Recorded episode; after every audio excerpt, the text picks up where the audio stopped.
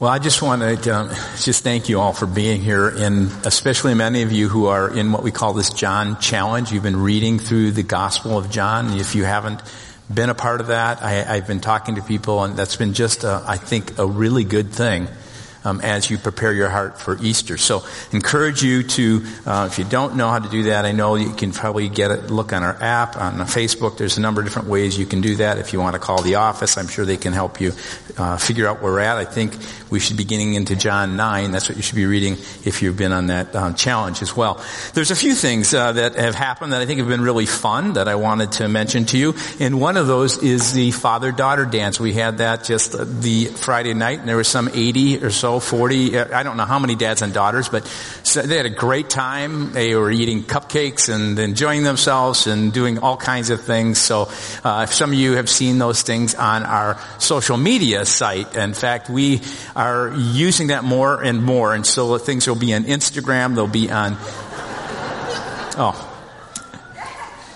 And so if you, you want to kind of, uh, take a look at and be able to kind of keep up with the life of the church, we do, we're posting on Instagram, Facebook, um, Spotify. If you want to know what music we're singing on Sunday and you want to be kind of in tune with some of that worship music, you can get that as well. Um, every once in a while, I, I, I, tweet on Twitter a couple times a week. There's just different things we're doing, but I'm really grateful because there was a parent cue that came out on our kids ministry that um, I subscribed to that just to see what they're doing, and, and it was said this. It says the whole world will tell our children what's wrong with them out loud and often.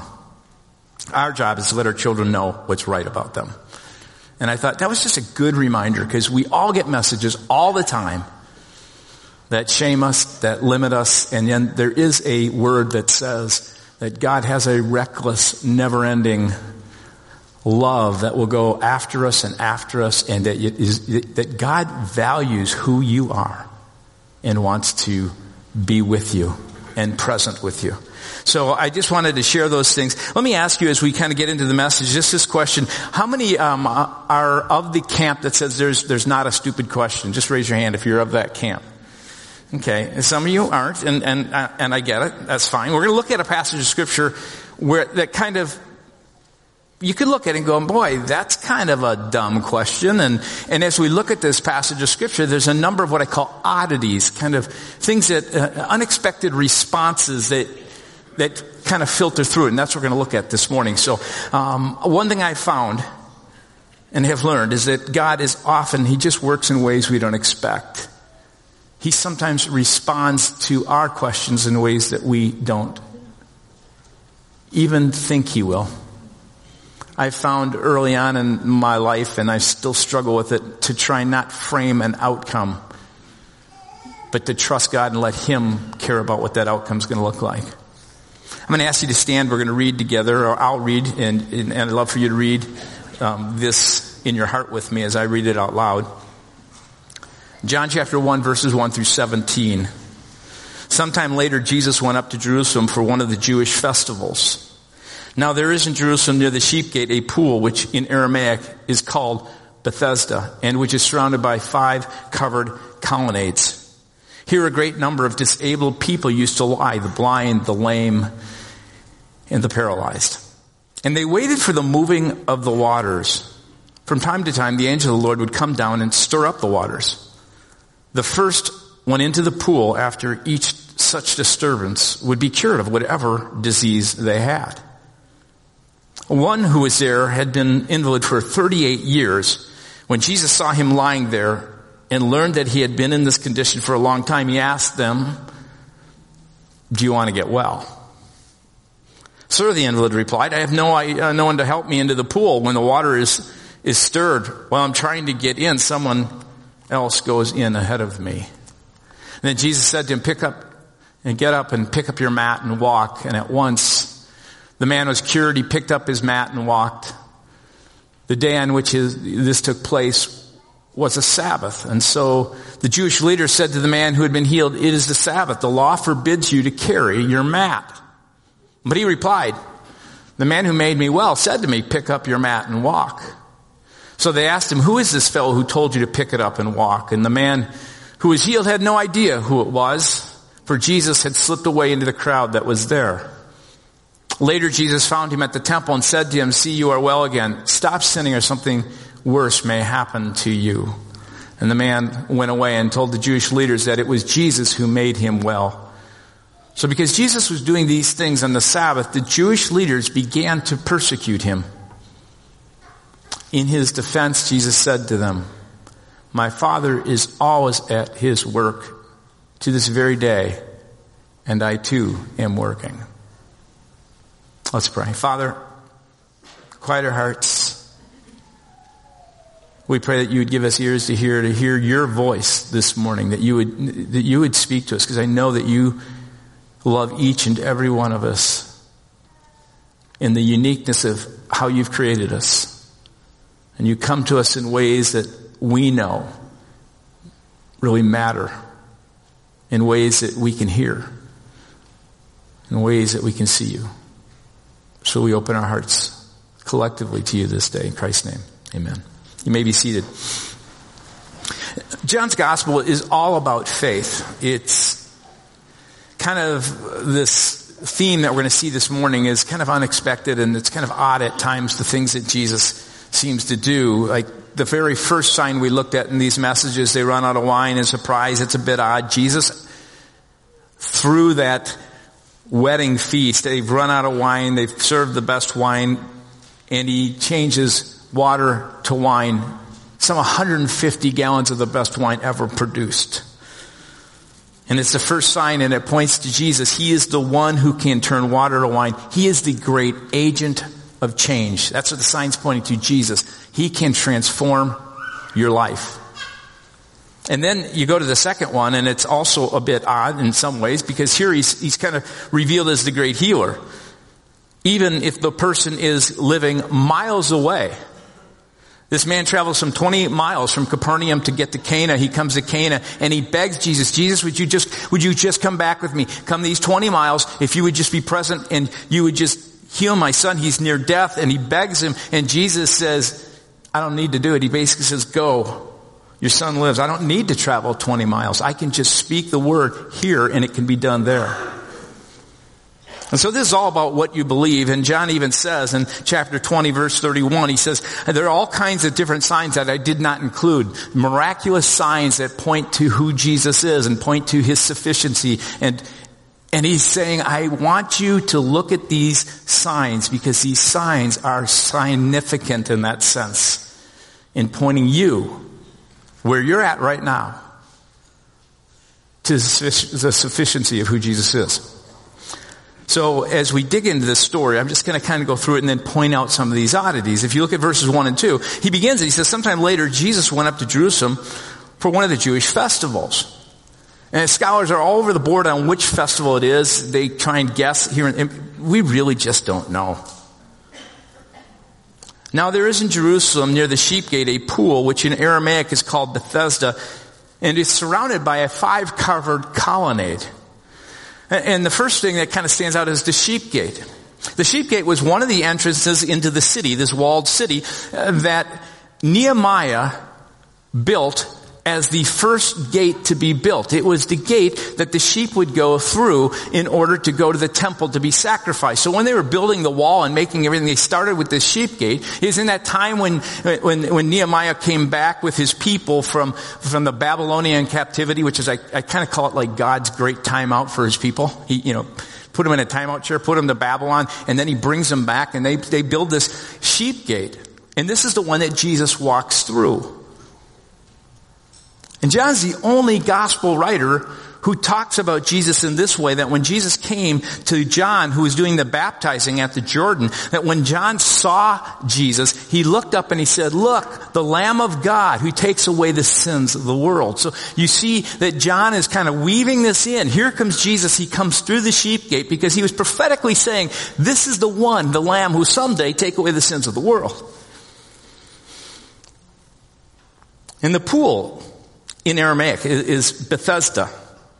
The Hebrew is this idea, Beit Chesed, which is house of loving kindness. So that's in a sense what this pool was. It was a pool which is the house of loving kindness, so that it was reminding kind of people as they'd bring these sheep through the gate, they would go by this pool, this colonnade, this five um, covered colonnade of pools that were this house of loving kindness. You were coming to the house where God His great love and kindness. There's older manuscripts. If you have a, Bible, they'll give you different names for Bethesda. And, and, and at one point, uh, New Testament critical scholars who who don't believe that God's word is His errant word, and that uh, they they would look at stories that you find again and again in the Bible, and they and they would say like the story like John five c, they would say it just shows you uh, there is no place, there is no pools in in in in Jerusalem that that corresponds to this. So this obviously is John writing a, a number of these signs are just myths that are kind of to help you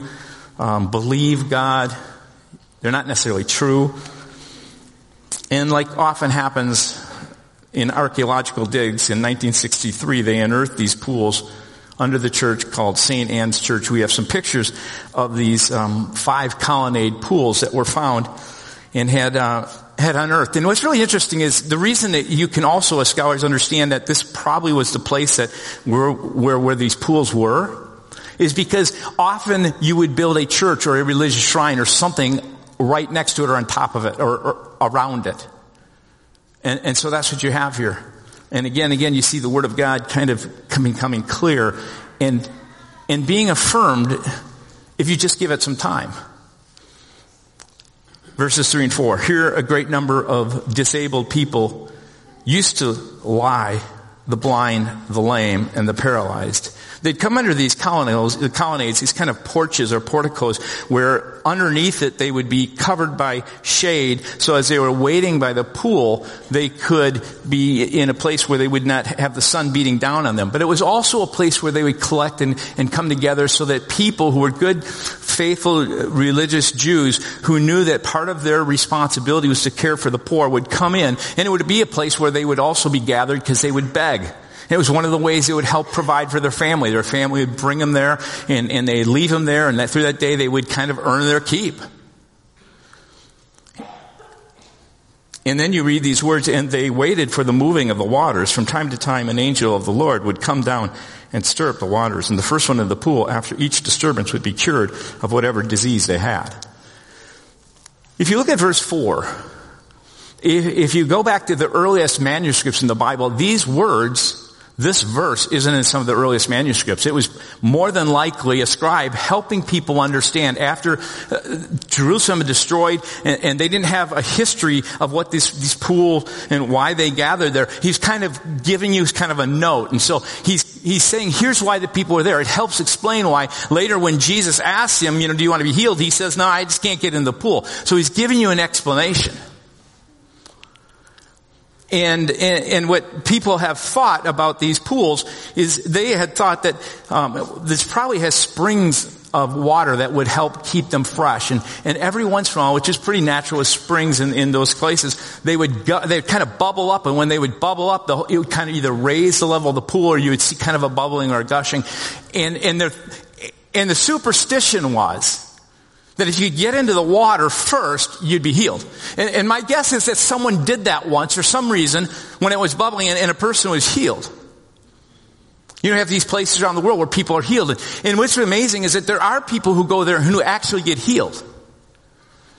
Because the healing necessarily isn't in superstition. The healing is in sometimes their faith is in a God now, now some of this can be kind of positive mental thinking or things like that. I, am sure that's some case. But in some cases, there are verified miraculous healings. Because some people go, well, how in the world can God do that?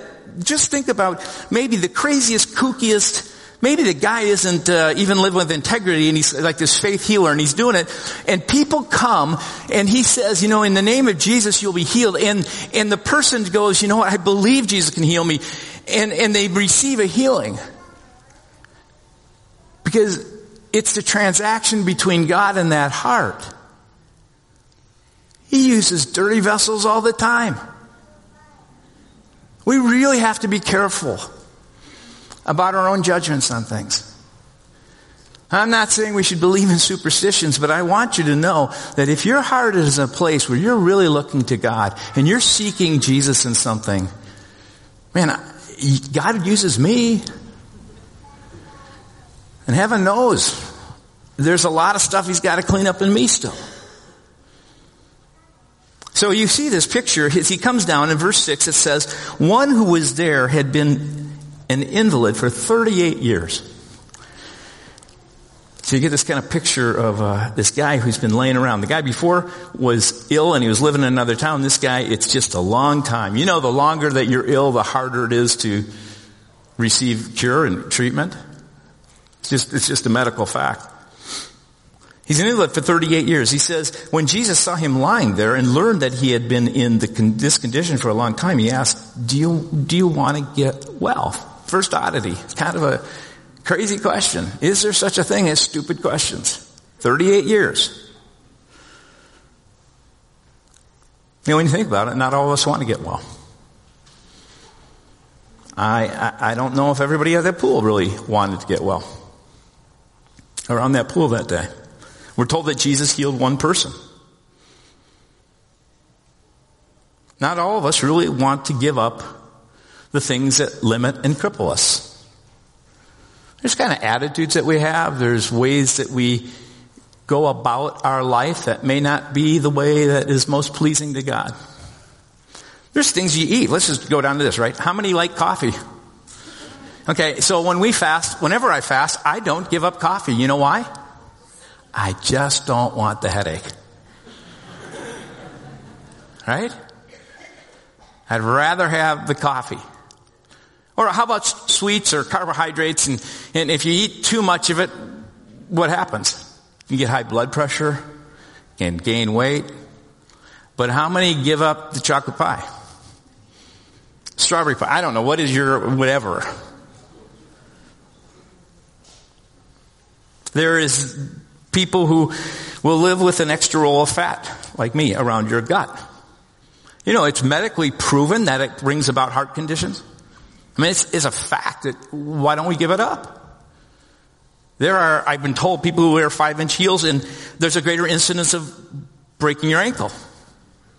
I have no experience in this at all. but there are things we do that keep us from being well, that cripple us. There's attitudes. Self-pity, complaining. There's things that we do. For 38 years, this is really significant. For 38 years, it's kind of in a sense, this guy's been wandering for 38 years, and 38 years is a significant statement here. It wasn't just a throwaway. He's recording it because Jewish audience, when they heard 38 years, their ears perked up. Listen to Deuteronomy chapter 2 verse 14. This is about Israel as they came to the promised land and were about to enter into the land that Listen, the words, you gotta hear this. The, the land that God promised to do what? Give them. 38 years, it says, passed from the time we left Kadesh Barnea. This is a recounting. Moses is recounting in Deuteronomy, the second giving of the law. He's recounting all the things that have happened. Until we crossed the Zered Valley. By then, that entire generation of fighting men had perished from the camp as the Lord had sworn to them. See, Kadesh Barnea was the place where the 12 spies were to enter into Canaan. It was the place that by faith they were to walk into and receive their fullness. It is in the Bible dictionary, the word Kadesh Barnea, Kadesh Barnea is how they would say it, is the, the sacred desert of wandering is what it's called. Some Old Testament scholars believe that when Israel came there, they ended up going there standing right before the edge of getting into their promise, being well, moving from their bondage of Egypt, that wandering, you know, it was only supposed to be an 11 day journey, and they ended up for 30 years, many believe, just wandering around in the same place over and over and over and over and over again. And they miss, in a sense, the place that God had promised to what? Give them if they participated with him in faith. And I just ask you, I don't think it's a dumb question. Do you want to get well? It's one that I know Jesus has asked me and, and continues to ask me. Are, are you wandering around when your healing is, is right here. The Greek word is kind of interesting. It's do you want to get well? It's translated in the future, but it's really, it's called an aorist middle voice verb. So you could actually translate it in this way. Do you want the healing that has already been done for you? That which is in the realm of the Spirit merely waiting for you to participate in faith with God to receive. That's kind of what he's asking. And I just asked, are you tired of wandering? It could be in, in a marriage relationship. It could be in relationship that you have in your own family. It could be things at work. It could be your finances. Are you tired of wandering? It could be your attitudes. Are you tired of wandering? Do you want to get well? One of the most um, painful times in my life was number of years ago in, in, in, a church. It was called Village Church that I was there for about 13 years and I went through this experience where God was putting to death some attitudes, some, some ways of, of living my life.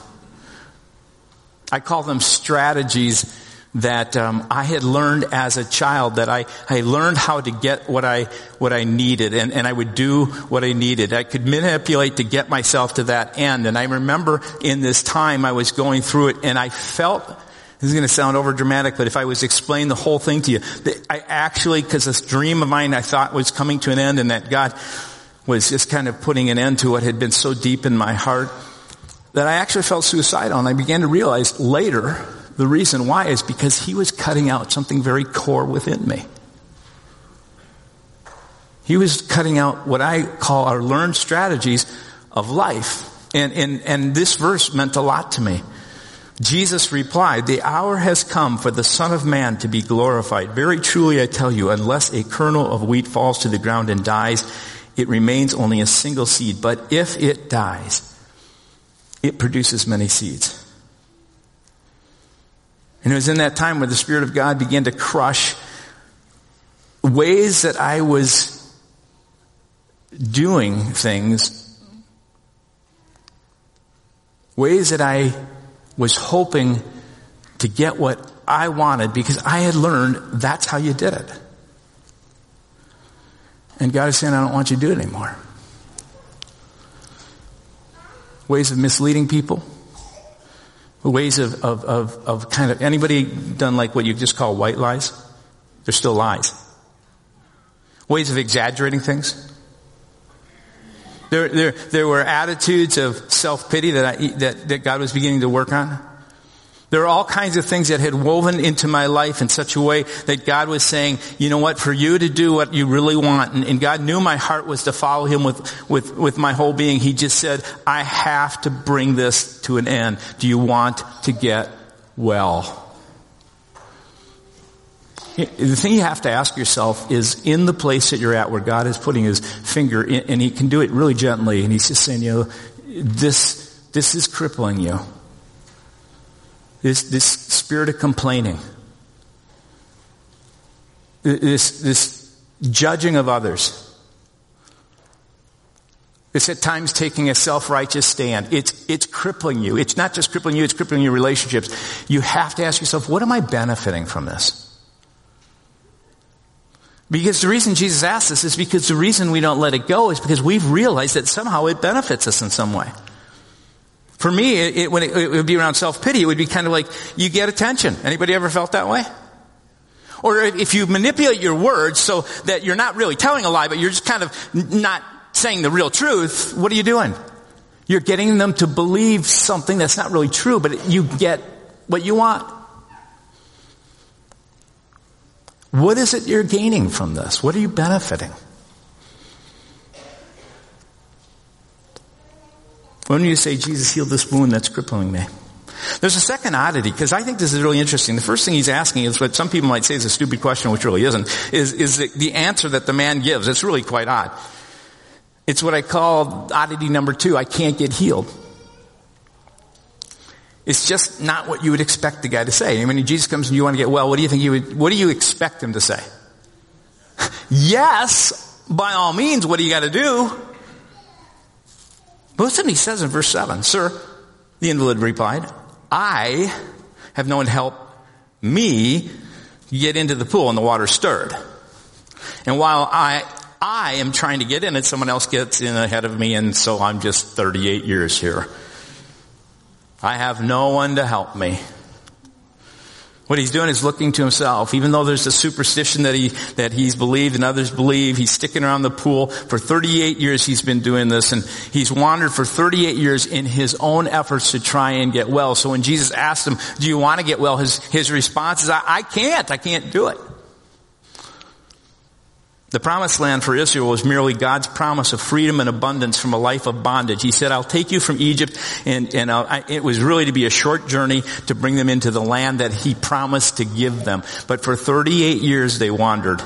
If you read Numbers chapter 13, and you look at verses 18 through 31, it gives you kind of a picture of their wandering and why they started wandering.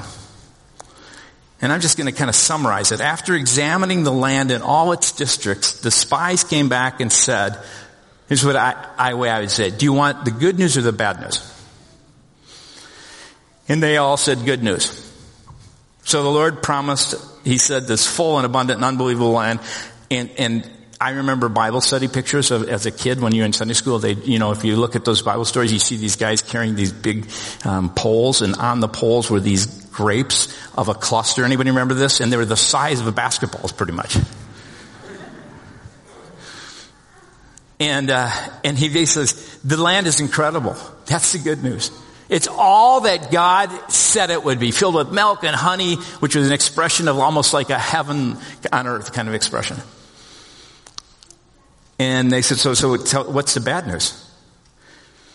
Well, the cities are really huge and they're fortified.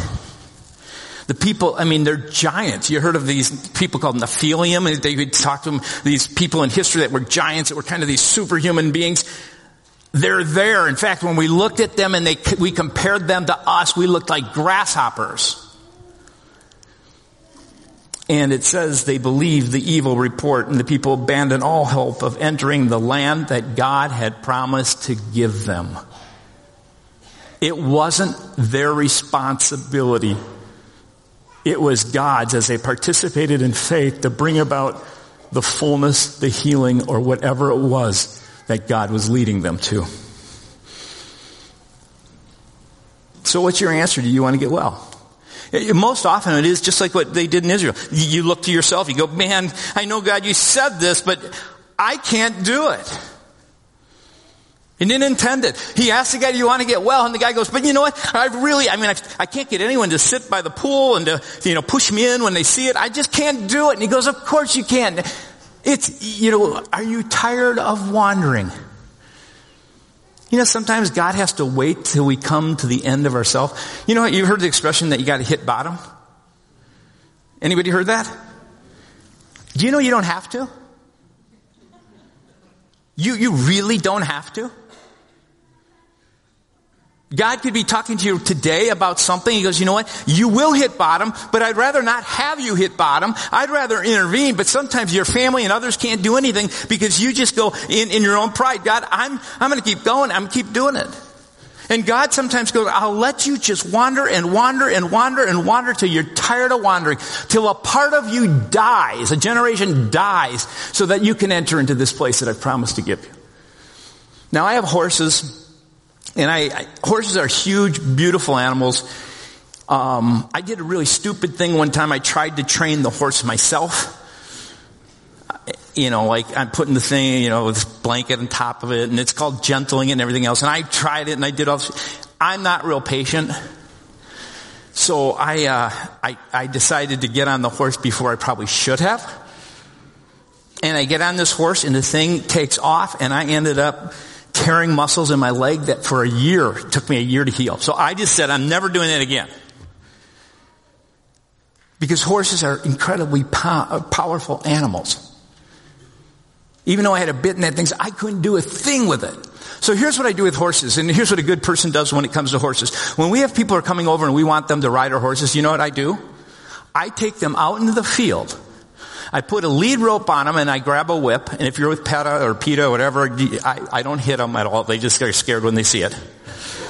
Okay, so I'm not abusing animals. Okay, so you take this lead rope and you have this whip in your hand. You know what you do? You lunge them. You take them and you go around in a circle again. And you, and I'm just like this. Going like this. Around and around and around and around. Sometimes for 40 minutes till they are lathered in a sweat. You know what happens after about 40 minutes of that? They go, oh, you can get on my back. Just, I'll participate. I'll do whatever you want. Just stop the lunging.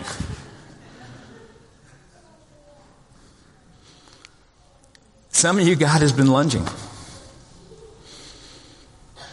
And you know it. Some of you are 10 years into it and you're going, you know what? God's going, I'll do it for another 20, 30 years if you want me to. Another 30, 28 years.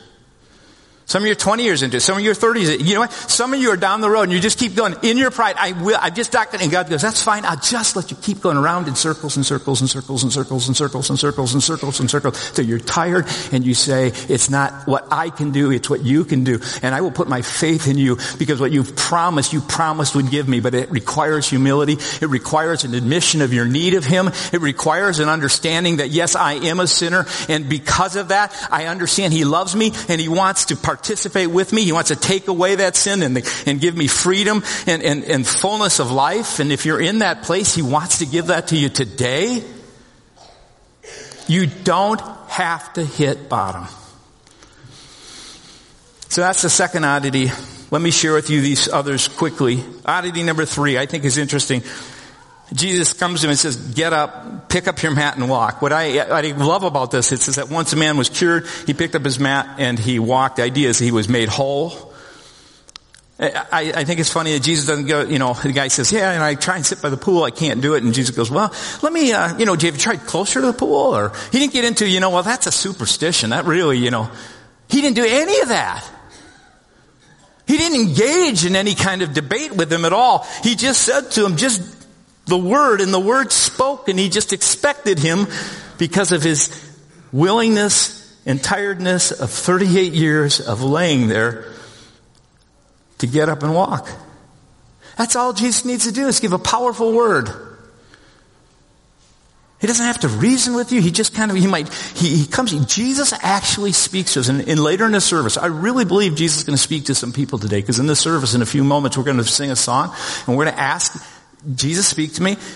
Show me however you want to, however you want to lead. I, am I'm at a place, I'm, I'm done, I'm done being lunged. I'm ready to participate with you. I'm ready to step into what you've asked me to do. I'm going to give up this habit as best I can because it doesn't just go away overnight, but God begins to work as you participate with Him. He begins to take those things out of your heart. He changes. He's the agent of transformation. He changed water to wine. He can change your heart into a heart, not of stone, but of soft that hears and listens to God. All he says is trust and obey. I tell you to rise. And his response was, I'll get up. I don't know what that was like. I don't know if he started to pull. Here, remember the first sign? This is so important to what God wants us to do, this, this sense of participating in obedience with Him. Mary comes to the servant and says, whatever He tells you, do it. Here's kind of the theme through them. He comes to the second parable, uh, or, or sign, that, that miraculous sign. And he says to the guy, go back to Capernaum, your son lives. And it says the man took him at his word. This one, Jesus says, just rise. Jesus is going to say to some of you today in this service as we open our hearts, He'll say to some of you through this week, He may say to you at some point, He's going to just give you the word, He's going to say, do this, and He's going to expect you to participate in faith and say, yes, I'll do it. Whatever you're calling me to do, Jesus, in this situation. He says, I've forgiven you. Will you believe it? I'll provide for you. Yeah, but I'm without a job. I can't seem to get the interviews I need to. You, God said, believe it. I'll provide for you. I'll guide you. You believe it? Yeah, but I'm just so confused. No, I'll guide you. Just calm your heart and let me lead you. There's a fourth oddity. It's a concern about rule following rather than relationship, and I'm not going to get into this long. But you would think it's really funny when the, when the when the Pharisees come across this guy, you would think they would be excited. How many would be excited if someone came to you and said, "For 38 years, I have not been able to walk. I've been crippled. I've been paralyzed. I and look at this. I can look at this." How many would go and get excited with them? Not the Pharisees. Not if you're rule keeping. Not at all. Their first response is, but what about, isn't it the Sabbath? Isn't the rule say you should be doing this? And, and then their concern is this. It's not really with the rules. It's who told you to break the rules? And you begin to follow Jesus. You begin to start stepping out in faith. You participate in that. People are going to go all the time. But wait a second. That's just not how it's supposed to be done. God makes his own rules. Now he's according to his word, but there are so many times you look at the word of God, the oddities, the way that God works are not the ways that we expect.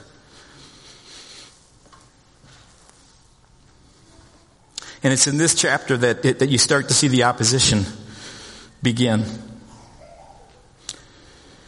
And the fifth oddity is that illness does come from our sin at times. Now, I, I say that because there was a time in, in, in, this, it says later Jesus found him at the temple and he said to him, see, you're well again, you're whole, stop sinning, something worse may happen to you. And the man went away and told the Jewish teachers that it was Jesus who made him well. Contrast that to the ninth chapter of the blind man you get a whole different picture. Here's a guy who got, here's, God still gives mercy to this guy and this guy is really, I don't know if there's been a transformation in his heart. He's received a miracle. What I think is interesting is Jesus has stopped sinning. See, in that day, they believed that if you were wealthy, it was because you were really a godly person. They believed if you were poor, it was because you weren't following the Lord very well. They believed that if you were sick, it was because of something that happened. John 9, they come across this guy who's blind and, and they say, who sinned, his father or, or he, did he? And Jesus said, neither of them. But this is done so that you, that God will receive glory. But there are times, and we see it in scripture here, that our choices can make us sick. They cripple us. And Jesus wants us to know that. Whatever you're getting the benefit from that thing that keeps you in that wandering that God's been lunging you in, if you choose to stay in it, it, it will just get worse and worse and worse. And you can actually see God work in your heart. He can do something and touch your life. And yet if you don't give your heart to Him, you can actually continue to start moving into that place where He, says something worse will happen. That's just a reality.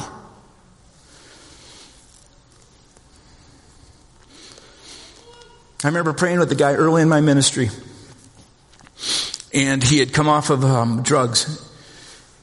And I prayed with him, and he accepted Jesus as a Savior. And he was hard into drugs.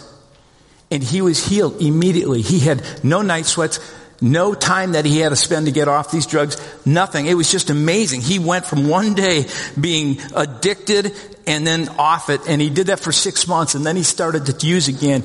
And I hadn't seen him, and he was gone for about a month, and he came back, and this time he said, you know, I'd like to pray. And I said, yeah, I understand it. Are You're ready to give your heart completely to Jesus. I really am just done with this life.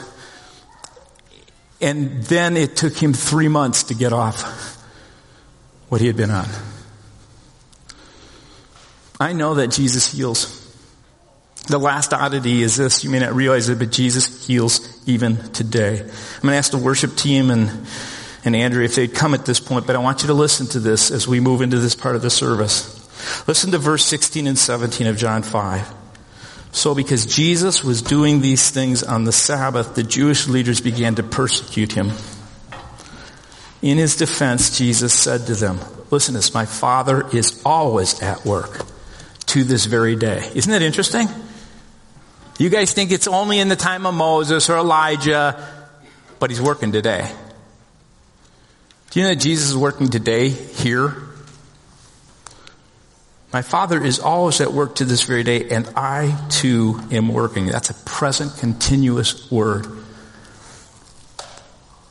I have no idea what kind of healing God may have for you, what it looks like. He always knows what is best. Healings come in so many ways and, and, and, they're not always the way we might expect. Sometimes God heals us in ways that are different than we ever thought. I just want to close with this story. A guy named Tim Hansel and I brought his book and if you ever want to, it's just a great book. It's all about how he was this avid mountain climber and he was mountain climbing and he fell off and he ended up surviving this huge fall but crushing kind of his back. He, he actually walked out with those guys to place where the doctors were able to treat him. He didn't even realize how bad it was. And then it just began to ache and the pain was incredible and it was just horrible. He writes that, um, that the church family prayed long and hard for his healing. And oftentimes he'd come to church, his eyes just glassy in pain, praying for healing. But he and his church finally, as the family kept praying, he said finally a different kind of miracle took place. He discovered a gift he never knew he had, a gift of writing. God opened a door for him to write a whole number of best-selling books and he started speaking internationally to help people who were in pain. God healed him, gave him this joy in the midst of his pain. God just works in so many different ways. He said, I prayed hundreds, if not thousands of times for the Lord to heal me, and finally He did heal me. He healed me and gave me His peace inside the pain. Joy is mine today. It's mingled with an ever constant state of pain, but there's a gladness of being alive. Hope deeper and more enduring than he ever knew. Faith, he says, enough to get me through the moment and to the next. And love like I've never known was possible. God is still working. He's still healing. I don't know how he wants to work in your life, but I know he's here to work today. I really know that he's here to touch some lives. Just bow your head and then I'm going to have Andrea share. Father, we open our hearts to you in Christ's name. Amen.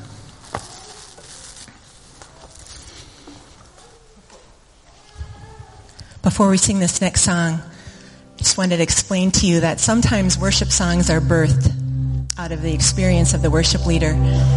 And just before Christmas this past year at a church in California, there was a member of the worship team